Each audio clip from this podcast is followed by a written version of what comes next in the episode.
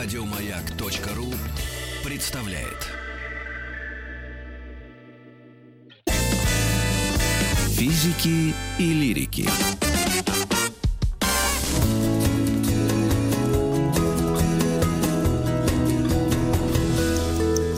Сто минут о... Сто минут о комиксах. Сейчас будем исследовать Европу с помощью Михаила Хачатурова. Здравствуйте, Михаил. Здрасте. Переводчик и исследователь европейского комикса. В Европу поедем. Да. Давайте. Поехали. В какое время? Ой, тут, я думаю, что посадить десять специалистов, и каждый назовет свое время. Очень любят историю европейского комикса и мирового вообще уводить вглубь истории, в пещеры, в наскальную угу. живопись. Обязательно упоминаются э, житийные иконы, лупки, э, картинки из Эпиналя, чего только не упоминают. Все это верно, но... Нас это ни к чему не приблизит, это uh-huh. действительно уже было давно, и, конечно, можно притянуть все, и действительно в серьезных, глубоких исследованиях это необходимо делать, но если мы хотим понять, как устроено современное последовательное искусство, uh-huh. то, наверное, надо начинать с тех людей, которые уже создавали его, зная, что они делают, и понимая, что они не продолжают какую-то старую традицию, а начинают что-то новое. Да. И как раз мы первым именем можем назвать швейцарского преподавателя, мы Да, художника, да, художник Рудольфа Тёпфера, который сделал тот комикс, который мы называем современным комиксом. Совершенно верно. Он выглядит э, уже э, максимально приближенно к тому, что мы сегодня называем э, комиксом в Америке, мангой угу. в Японии, бан-десине во Франции, франкоязычной Европе. А э, какой год? Это, родился он в конце восемнадцатого века, и где-то в, двадцатом в тысяча восемьсот двадцать седьмом двадцать девятом году начали появляться первые э, публикации, которые, в принципе, можно назвать уже не протокомиксом, а настоящим комиксом, с той разницей, что там еще не было пузырей. То есть комикс проще всего определить как последовательное искусство, этот термин уже довольно давно введен, устоялся, когда история рассказывается серией модулей, угу. в которых текст объединен с изображением тем или иным способом. Текст может быть включен внутрь изображения, он может под ним быть, над ним, сбоку. Позднее появились пузыри с, с, с текстами. Да-да-да-да-да, и стрелочкой угу. к тому, кто говорит этот текст. Но у Тёпфера, конечно, никаких пузырей не было. Но рассказывались истории, достаточно простые бытовые истории. Без, без персонажей, да, таких? А с персонажами. Не, но я имею в виду сквозных. Которая mm. из комикса в комикс. О, тогда еще такого не было. Был, были, все-таки это скорее связано с прессой, mm-hmm. а, с какими-то насущными а, идеями. Персонажи начали появляться, когда нужно было носить уже идею, скажем, пропагандистскую или еще какую-то художественную. То есть содержание комикса изначально это была образовательная, да. информирующая такая э, функция. Ну, как один из аспектов. Но все-таки нельзя забывать и то, что и художественные идеи преследовались. Любой автор, неважно, художник он, писатель, он преследует какую-то художественную идею, естественно, он хочет ее реализовать максимально качественно, угу. даже а содержание... если она образовательная. А само слово «комикс», вот если брать европейское, почему мы так несерьезно к нему относимся? Потому что здесь слово «комик», комичное. Да, ой, я тут с вами согласен, готов подписаться. Поэтому это и что-то жалко. Такое карикатурное что-то, да? да? Вот. И более того, я всегда говорю, что у нас отношение к комиксам поменяется только тогда, когда будет придумано новое слово. Новое слово, причем не высосано из пальца, а именно вот каким-то брейнштормом, я не знаю. А или... в Европе это в Европе, комикс? Э, нет, в Европе нет. Поскольку в Европе все определяет французский рынок, в данном случае мы можем называть вещи своими именами, э, решающим в наше время является рынок, то есть э, некая экономическая модель, э, дающая возможность существовать за счет этого искусства. Так. Так вот, единственный в Европе рынок, который позволяет авторам со всего света существовать за счет э, рисования комиксов, это французский рынок. Это не только Франция, это Бельгия, часть Швейцарии. Там это называется как? Банд-десине. Или просто БД, что означает э, рисованные полосы. Mm. И для француза слово «комикс», если приехать во Францию, разговориться с кем-то и сказать «я люблю комиксы», он скажет «отлично, а я вот не очень их люблю», а, а, и покажет тебе книжку, которую ты будешь воспринимать как комикс. Потому что для него комикс — это только американская, э, сегмент супергеройский. Так. Причем именно супергеройский, так. потому что в Америке гигантский пласт э, авторского комикса, который тоже не называется комиксом mm-hmm. у французов, это тоже будет бан-дессине. Но мы уже с мангой познакомились вчера, с японской э, историей комикса, и у нас теперь французская, франкоязычная. Да. То есть да. все-таки бан-дессине. Во, Во Франции, Франции это бан-дессине, но у нас это тоже не пойдет, оно слишком длинное, малопонятное, неизвестно, как переводить. Бан — это сине, это что-то ну, визуальное. Нет, дессине, нет, дессине — это просто рисунок. Дессен — это рисунок, дессине — это рисованный. А бан — это линия, да? Ну, полоса. Полоса. полоса э, и в итоге потому что все это публиковалось на таких полосах. Во Франции, например, страничка называется полосой, правда, другое слово, это слово «планш», в данном случае это не принципиально. Mm-hmm. Действительно, они под словом «комикс» строго воспринимают вот Marvel, ди си и похожие издания в определенном формате, который называется американским. Это вот такие узенькие книжечки, чаще всего в бумажном переплете, поскольку основа американского комикс-издания — это синглы всегда были, то есть коротенькие mm-hmm. такие маленькие книжки, и они считались э, прессой. Mm-hmm. Кстати говоря, одно из важнейших отличий именно французского рынка комиксов от японского и американского — это экономическое э, существование, потому что в Америке и в Японии комикс стоит недорого, как правило, большинство комиксов издается на плохой бумаги, стоит недорого, их читают, ну, коллекционеры собирают, но основные любители все-таки их или выбрасывают. Ну, это как журнал «Мурзилки», я поняла, совершенно о чем вы говорите, верно. Это mm-hmm. плохого качества, такое что-то из торсырья сделанное и такое, ну, как бы одноразовое, вроде да, бы. Да-да, это потом уже выходят амнибусы, там, сборники толстые, красивые, но у них тиражи, как правило, маленькие, это рассчитано на коллекционеров. Скажите, а эволюция комикса, как познавательное историческое донесение информации, и затем вот как раз пропагандистское, потом развлекательное, как она происходила в Европе, вот в странах Европы? Э, ну, пропагандистское, естественно... Первым, что первый, кто начали использовать подачу любого материала в виде рисованных историй, конечно, это были э, пропагандистские цели.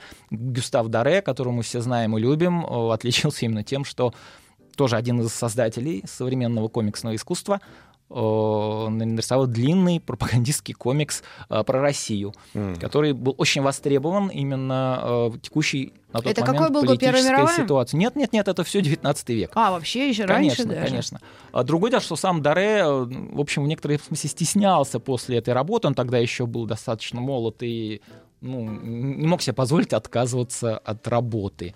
А вот тот прародитель, про которого мы говорили в самом Тёпфер. начале, Тёпфер, он все-таки был в каком направлении? Ну, скорее, такое образовательно-просветительское. Вот без, без пропаганды еще. Э, нет, скорее, ну, если пропаганда, только чего-то хорошего. Хорошего. Знания. Да. Он, он ребятам, по-моему, делал, рисовал картинки, которые да, да, да, да, изображали да. то, что он им пытался объяснить. Вот и... Потом, конечно, две, две мировые войны, то там уже просто пропаганда начала цвести пышным цветом, это естественно, но даже до этого... А весь вот девятнадцатый век? Э, ну, в девятнадцатом веке комиксов э, в виде отдельных изданий все-таки не было. Они, mm. скорее, включались в некие газеты. В газеты, журналы, какие-то брошюрки, что-то вот такое, но в любом случае крайне бюджетное. И за весь век не появился никакой постоянного героя, никакого не появился? Э, нет, нет, вот именно комикс как э, для любого искусства, для скачка необходим технологический прорыв какой-то. Так. Для музыки песни начали массово создаваться, петься, играться тогда, когда появились носители. До этого тоже много пели, люди же пели всегда, но угу. кто их помнит, кто их знает. Появились аппараты, начались записи. Если какая-то фирма изобретала новый аппарат, который давал большее качество, естественно, что там начинался всплеск. Угу. Точно так же и с комиксами всплеск и тиражей, и интереса, причем не только со стороны публики, но и со стороны создателей, появился с появлением прессы, массовой прессы, многотиражной, когда у авторов появилась возможность публиковаться регулярно и регулярно получать за это деньги. А это уже какой год? Это уже самый-самый конец девятнадцатого и даже начало двадцатого века, и первые коммерческие комиксы, в хорошем смысле слова в данном случае, то есть комиксы, которые могут существовать сами и давать существовать автору. Это как раз в Америке появилось, и там же появились первые пузыри. Это тексты, в котором да, печатались. Да-да-да, которые дали гигантский... Вот это вот мысли героя. Ноу-хау дало гигантский толчок развитию, потому что э, до этого нужно было догадываться, а кто что сказал. Ведь mm. картинка существует отдельно, текст под ней, и нужно все-таки какое-то время потратить на то, чтобы понять, кто что сказал, плюс пузыри... Но это в Америке. Да-да-да. А в Европе? В а Европе... Европа это как раз переняла, насколько совершенно я верно. Поняла. Совершенно верно. В этом случае Европа идет... Э, хотя они изобретатели... Э, метода, mm. но именно вот эм, скажем так, постановки на конвейер.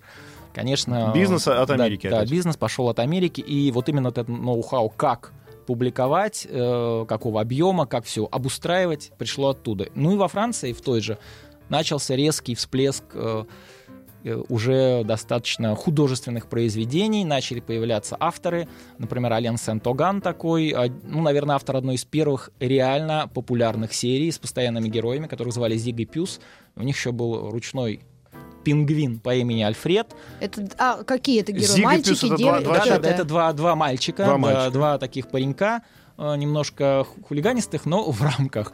И вот этот пингвин. Это как они примерно середины десятых и двадцатые годы.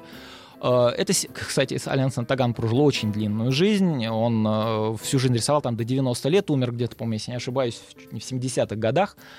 Но вот за рамки э, скромного, скажем так, э, вполне успех он не вышел, хотя он оказал большое влияние на многих. И вот эти два персонажа, два мальчика и пингвин, да. И это середина десятых, то есть да, это ну, война. Будем говорить, Первый... что это двадцатые, нет, уже после войны. После войны, да, да. То есть там не было... Были, никаких... были, военные, были военные комиксы про героев, таких немножко сумасшедших, э, таких хулиганистых, и их было очень много, они действительно пользовались популярностью, но м, они тоже немножко остались в прошлом, mm-hmm. потому что настоящий прорыв, вот действительно прорыв, который вывел...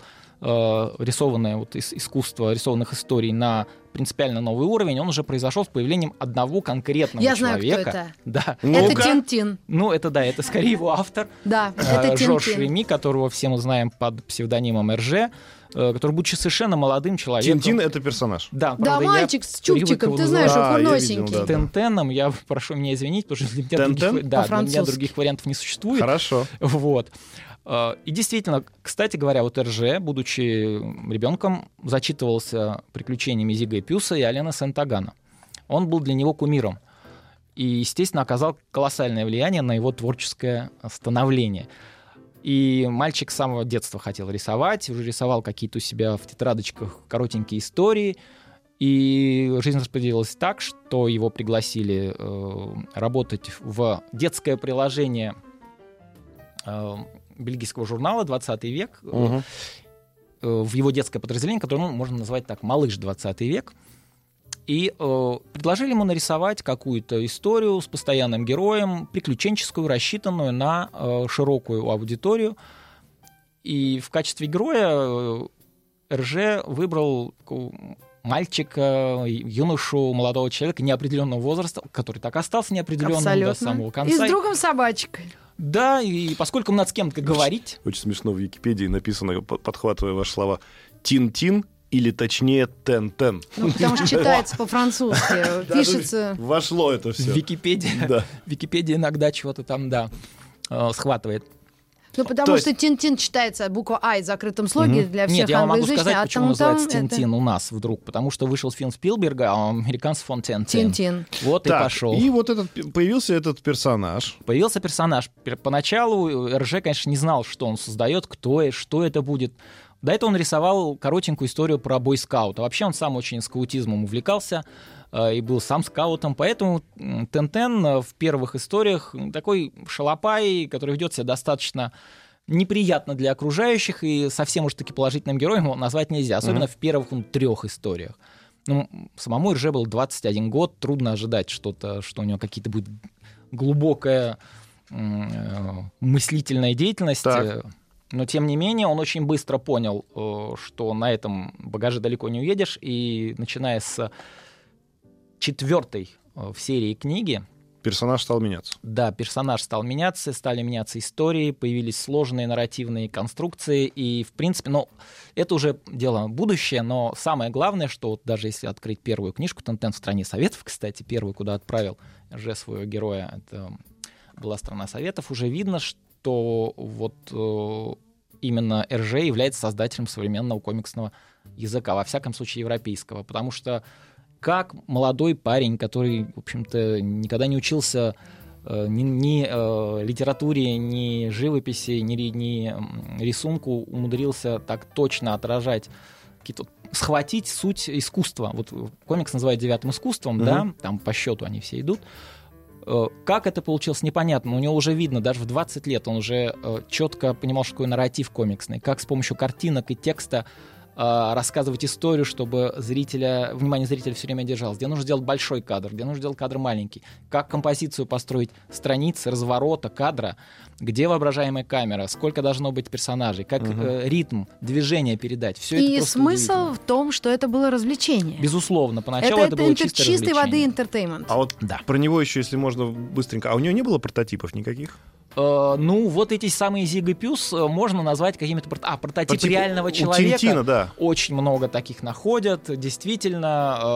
Но реальных не было, просто находят. Находят, да. Прям, mm-hmm. Может, есть, считается, что есть такой э, персонаж, с которого что-то Эрже мог брать. Но так сказать, что вот это он, нельзя. Например, вот еще один выдающийся персонаж... Э, европейского бандесине. Просто, я, извините, я видел фотографию Эрже, он похож очень сильно. Нет, ну сам-то он не похож, нет, нет, да нет. Ладно.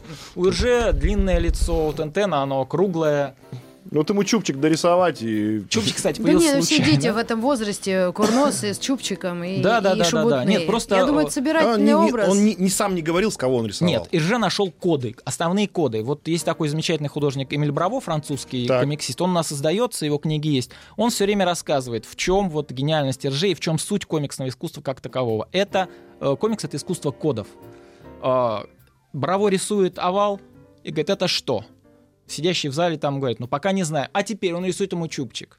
Все знают Тентен. О, это Тентен. Он стирает чубчик, э, рисует два уха. Это Снупи. Это там Микки Маус или mm-hmm. что-то еще. Носик, глазки, бровки. Один-два элемента. И это уже мгновенно, мгновенно mm-hmm. узнается какой-то персонаж. То есть комикс — это система кодов. Mm-hmm. И э, герой, персонаж станет узнаваем и любим только тогда, когда у него будет наличествовать необходимое количество вот этих кодированных элементов, минимальное при этом, по которому будет безошибочно узнаваться. А можно вопрос, как распри... распространялось по Европе тех лет, значит, середины двадцатого века вот это искусство комиксов? Если мы говорим о франкоязычных странах, понятно, но там есть еще Италия, есть Британия. То есть Европа как воспринимала все это? Ведь... Эти времена были тяжелые. Французское что-то, я бы сказал. А, ну, давайте да, немножечко отъедем от Франции и франкоязычного мира. Англия, начнем с этого. Англия всегда была немножечко в стороне, на острове, и она к европейскому комиксу большого отношения не имеет. Она целиком полностью связана с рынком США и с творческим подходом, свойственным скорее для американских авторов. Алан Мур англичанин, mm-hmm. но если спросить на улице людей, девять из десяти скажут, что он американец. Вот. И действительно, большой... Брайан Болланд тоже английский художник. Кто у них художник. Самый популярный был герой вот тех комиксов именно тех в Англии? Лет, да. Вот они имеют отношение к Америке. А, то есть да, все, да, что да. в Америке было, то у Но них... Но это не значит, что там нет э, авторов, которые рисуют и пишут в европейском стиле. Они есть, и они имеют отношение именно к бандесине, скорее к европейской традиции, чем к американской. Mm-hmm. Например, Том Голд, который у нас довольно популярен, и он у нас активно издается, он скорее именно... автор бандесине, чем комиксов. Uh-huh. И такие авторы есть, но не они на слуху. Я бы так сказал. Основные а... английские авторы, они немножко туда. А почему Америка. Никто во Франции не взял и не стал рисовать вот американские, как вы говорите, комиксы? Э-э- ну, я, наверное, отвечу свежими цифрами. Я вот недавно смотрел статистику по продажам комиксов вообще всех за восемнадцатый год. Так вот, американских комиксов, именно комиксов Marvel, ди си и все остальное продано во Франции в восемь раз меньше, чем бандесине. В восемь? Да, и в шесть раз меньше манги.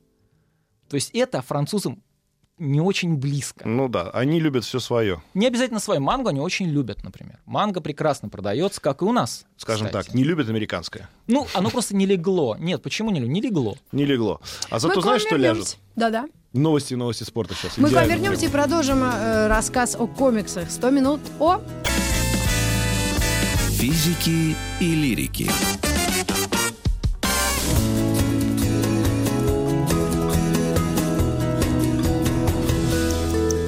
Сто минут по... Что-то о комиксах, говорим про Европу. Михаил Хачатуров у нас в гостях. Михаил, здрасте. И мы остановились на середине девятнадцатого века, когда во Франции, соответственно, бандесине... Да? Мы уже переехали в двадцатые и дошли до Тентена. В двадцать девятом дошли до Тентена. И как все это распространялась культура по Европе, континентальной? Ну вот, да, немножко Англию действительно оставили в стороне. Логично. Про остальную Европу там несколько Центров уже тоже достаточно оформленных есть. Ну, во-первых, Италия с очень тоже давней изобразительной культурой угу. вообще в целом. Ну, там больше карикатура причем. Э, нет, ну, во-первых, есть живопись, да, тоже да. не будем забывать. Есть Испания, в которой тоже есть своя традиция. Но, как бы то ни было, ну, в Италии есть такой термин «фуметти», тоже эти вот э, облачка, э, которым называются комиксы массовые в мягких обложках маленького формата, самого, что ни на есть, бульварного содержания, зачастую даже с креном во всякие эротик. Взрослые, да-да-да-да, mm-hmm. взрослые тематики. Но поскольку в Италии гигантская школа художественная, что, естественно, там потрясающие художники, в основном реалисты, правда. Mm-hmm. И эти художники всегда много издавались в издательствах крупных типа Бонелли. Но юмор стоит в том, что даже лучшие итальянские художники стали действительно известны только после того, как они были изданы во Франции на французском языке. Вот тогда они начали... Это французский рынок и французский язык для комиксиста Европы. Это mm. такая путь к признанию. Так. Не только у себя, но и во всем мире. Такой mm-hmm. Лос-Анджелес для музыкантов. Да, примерно так. И доходит до смешного. Вот недавно один из величайших графиков итальянских, Серджо Топпи, пожилой дядечка, был уже, да, умер давно, ну, достаточно давно, в возрасте восьмидесяти с лишним лет. Такой классик, очень действительно запоминающийся.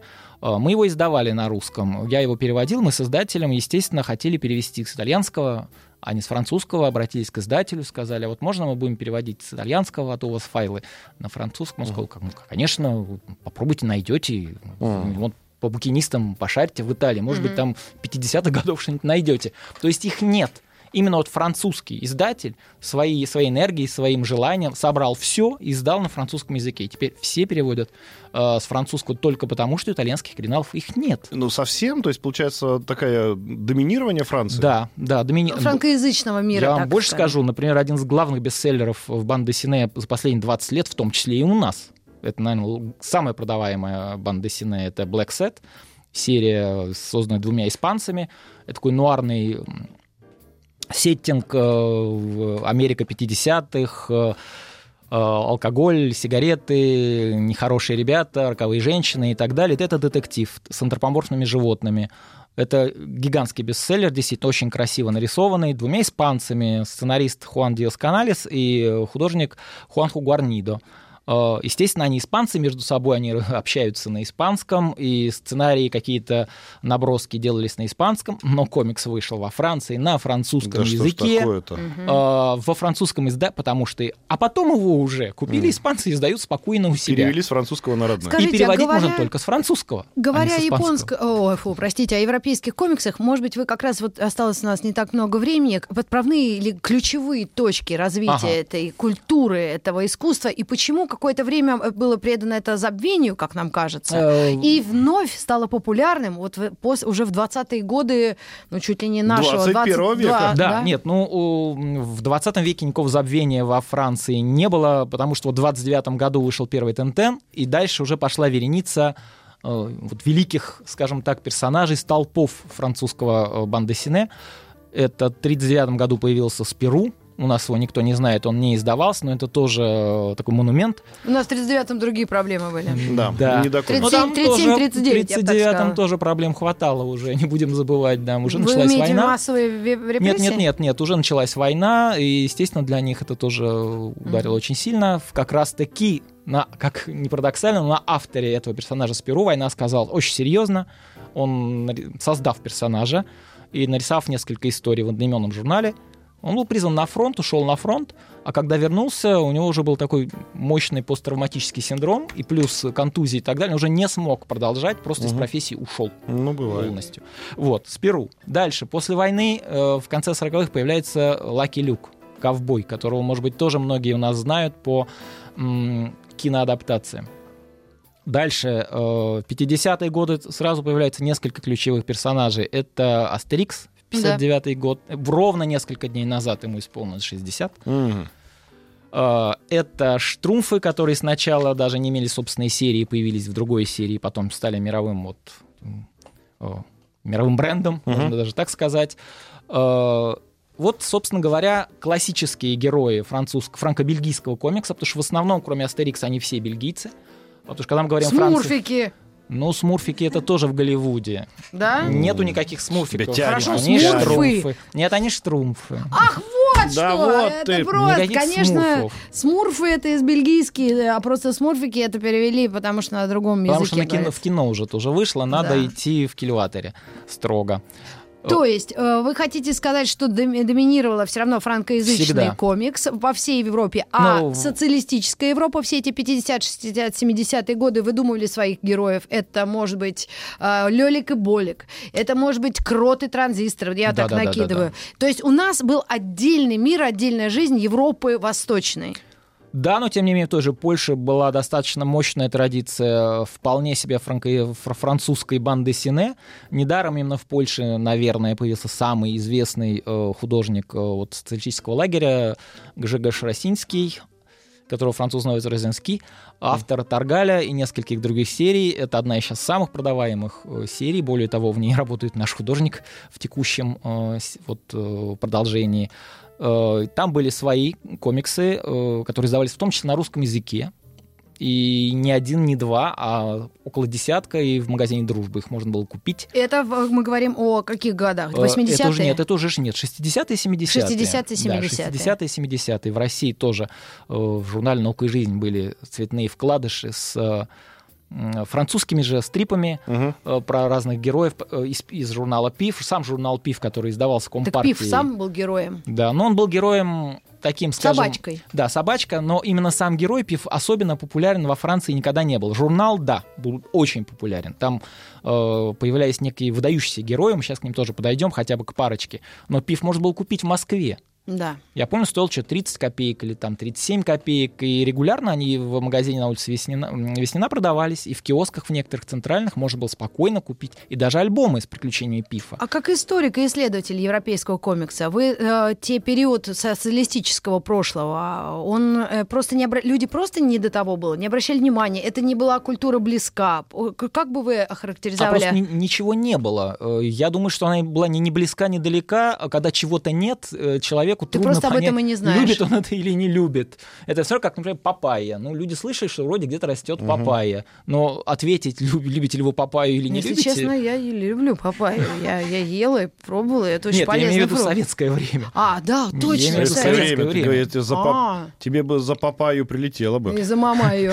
Ну, хорошо. Значит, вот, просто этот... не знали. Они не были запрещены, просто не издавались. Спад интереса опять возрастание к нему был? В Европе нет, во Франции нет. Железно там только нарастание регулярное, регулярно, из года в год, из года в год. Например, сейчас издается восемь тысяч примерно новинок в год на французском языке. восемь тысяч. Читают не только дети, взрослые, все. Абсолютно все, потому что там, ну, как правило, в принципе, классические французские банды сине рассчитаны на всю семью.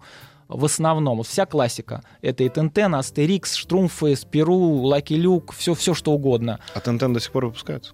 Ну, он выпускается как переиздание, естественно, потому mm. что вот, кстати, очень умно поступил Эрже, он единственный, кто в своем завещании э, акцентировал пункт, что Тентена после смерти автор продолжаться не будет, и на семьдесят лет запрет. Mm. В восемьдесят третьем году он умер, вот считаем. А вы еще сказали, вы несколько персонажей хотели бы упомянуть, упомянуть да. в истории европейского комикса. Вот есть главный период, когда появились вот эти все великие классические персонажи, то, что называется «Grand Classique», большая классика. Вот. Потом Стало, появилось новое поколение художников, стало немножко тесновато в историях про таких человечков, которые бегают, дерутся, mm-hmm. дают друг другу тумаки и попадают в смешные ситуации. Начали пытаться из этого вырваться. И ключевую роль в этом сыграл французский журнал «Пилот», в котором главными редакторами были Госинни, тот самый автор, сценарист Астерикса, и Жан-Мишель Шарлье, еще один сценарист. Mm-hmm. И вот этот журнал «Пилот» дал толчок новому поколению авторов, которые составили цвет французского и европейского комикса уже в кон... начиная с конца шестидесятых, то есть семидесятые, восьмидесятые. Это и Мёбиус Жан-Жиро, это Филипп Дрюе, это целая плеяда. А их герои? А, ну, мне между... кажется, Снупи. Ну, Снупи американец. Ну, мне кажется, он, по-моему, русско-французский какой-то. Нет, нет, нет, Снупи — это Чарльз Шульц, это американцы. Mm-hmm. Но, э, в принципе... И Гарфилд американец. Вот конец да. шестидесятых годов — это поворотная точка, когда произошла резкая смена э, интереса, прежде всего, авторов. И начали... Огромную роль в этом сыграло появление такого персонажа, как Корто Мальтезе, итальянского автора Уго Пратта. Фактически это был первый европейский графический роман в полном смысле слова. Он вышел... Ну, во Францию он вышел с задержкой, а в, в Европе, вот в, в Италии он вышел в шестьдесят седьмом году, недавно тоже исполнялось шестидесятилетие персонажа, то есть пятидесятилетие, сколько там, да, пятидесятилетие. И этот, это вот действительно настоящий взрослый литературный, э, литературное произведение. То есть для тех, кто хочет понять, что банда Сине — это еще и литература, вот я рекомендую именно читать Уго Пратта, Корто Мальтезе. Это любимый автор, например, Умберто Эко и многих итальянских интеллектуалов, потому что это действительно настоящая рисованная литература. Это именно литература. Но другое дело, что она требует от читателя определенной подготовки. Mm. Вот. То есть нужно быть достаточно неплохо образованным, уметь читать, потому что там много текста, сложные обороты, сложные персонажи, в них нужно разбираться, они неоднозначны. И при этом это в кавычках комикс. Это да, да, это в кавычках комикс. А переводили, переводили эти да, работы? Да, у нас две книги вышли в издательстве «Бум книга», их можно найти. Корто, первая книга, вот «Баллада соленого моря», и «Корто в Сибири». Это второй крупный роман. Собственно говоря, многие истории про Корто Мальтезе выходили в журнале «Пиф», и любители моего поколения помнят их. Вот угу. Что «Пиф» продавался, и они там были. Ну вот, вот ваше поколение, наше поколение в двухтысячных, в конце девяностых и двухтысячные, это новое уже поколение, да. Мы считаем. И вот здесь самые сложные времена, я предполагаю, и для французского и европейского комикса, потому что засилие американских ну, э, супергероев... Да, во-первых, развалилась стена, нету больше Восточной Европы и нет Западной, она объединилась, по сути, да, и действительно хлынула волна из Америки. Э, ну вот для французской публики, для французского рынка это вообще никакой, никакого... Я вам не верю, но не продолжайте, хорошо, не, ну вы сказали, да, какую эти... Ни по тематикам, статистика, ни по тиражам. восемь раз меньше. Растут колоссально тиражи, причем именно французских авторов. Марвел, угу. Да, он есть, он никуда не девается. И ди си, но... соответственно. Да, и ди си, соответственно, тоже. Но они где-то, они уступают, я говорю, в восемь раз меньше, чем бэ дэ, и в шесть раз меньше Марвел. А я восточная... вам не верю, но а продолжайте. А Восточная Европа? Дети, дети, Восточная основные Европа... покупатели этого. А, а, вот французские Европа. Дети прекрасно покупают французские комиксы. Не покуп... Покупают, но... мы видим по тиражам. У них есть свои герои, они более близки. Им не нужно пятисотую историю про Человека-паука, у них есть свои герои, они их а больше любят. А какие сейчас их герои? Вот это, кстати, очень интересный вопрос, потому что сейчас время одного, двух, трех героев безвозвратно ушло. Последним феноменом национального масштаба был мальчик Титёв. Автором его был швейцарский же угу. автор и художник Зеп. Это повседневная жизнь маленького мальчика, хулиганистого, у которого сопли из носа. Она немножко озорная. Угу. И это был бум, вот бух, вот так вот. Например, простые цифры. А сейчас пример приведем после маленькой Через рекламы. Через да, пару мгновений. Титёв? Титёв.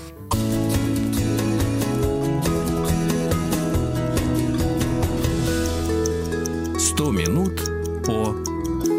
А, да, собственно, сто минут о Титёве уже, по сути. Титёв, рассказывает нам Михаил э, Хачатуров, наш гость. Что там с Титёвым? Титёв, просто несколько цифр, чтобы вы поняли, что такое Титёв. По тиражам, когда еще не было восемь тысяч новинок в год, а было, скажем, две-три, угу. тиражи были такие. Средний тираж комикса среднеизвестного автора — это где-то шесть-двенадцать тысяч. Угу. двадцать тысяч — это очень удачный тираж. Но были отдельные... Э, тайтлы, которые показывали какие-то феноменальные цифры. Например, новый «Астерикс» — это до сих пор рекорд. двенадцать миллионов экземпляров только предзаказа. Mm. двенадцать миллионов для пятидесяти на тот момент миллионной страны. Предзаказов. Да. И да. Все сразу начали, начали говорить, а что Титёв? А Титёв — это миллион. Это один миллион. То есть вот одна вершина, следом... Но Титёв — это была современная серия, которая выходила по мере, так сказать, жизни текущего поколения. «Астерикс» — это дань память. Вообще лучше всего продается ностальгия, это все прекрасно понимают. Угу. Вот Титёв — это миллионные тиражи каждого следующего тома. То есть это был действительно национальный феномен. И такой вопрос. Если говорить об этнической составляющей, в Японии, мы понятно, как раз in manga э, вышли э, аниме. Э, угу. То есть сначала истории, да, как раз комиксы рисованные, это манга. И потом аниме — это мультипликационные, как раз полнометражные фильмы. Как в европейском комиксе? Насколько конкурентная среда между мультфильмами и мультгероями? Они практически э, разведены. А, и, они существуют в параллельных мирах. То, то есть не, не может быть... Вот мы смотрели французские мультики про каких-то девочек песклявых, божьи коровки, которые превращаются в супергероев. То есть таких комиксов нет. Mm, нет, таких и комиксов еще нет. Бы я туда карикатурку бы добросил. Карикатура — это отдельное, отдельное направление, оно тоже существует, и тоже немножечко... Вообще там здорово... По французской раз... карикатуре у всех давно горит живут уже. Своей жизнью. Карикатуристы живут своей жизнью, так. Аниматоры своей жизнью, комиксисты своей жизнью. Это не значит, что они не пересекаются. Они пересекаются, но продолжая жить своей жизнью. Вы имеете в виду... Вы, Александр Борисович, Шарль Эбдо, соответственно. Да, ну, то есть и то, такую что... сильную традицию политической сатиры а, и карикатуры. Да, ну, во-первых, Шарль Эбдо не будем называть, какие у них тиражи. У них тиражи, мягко говоря... Минимальные. Да. Ну, сколько? Ну, я, честно разница? говоря, не знаю, но не, вот купить его не так просто. А. Мало их, мало их. Не, ну Шарль Эбдо знал свой золотой Эбдо, период. Когда был... Много есть разных карикатуристов. Конечно, да? Когда был жив Кавана, который все это держал железным, железной рукой, да, это был выдающийся какой-то. Потом началась декомпозиция.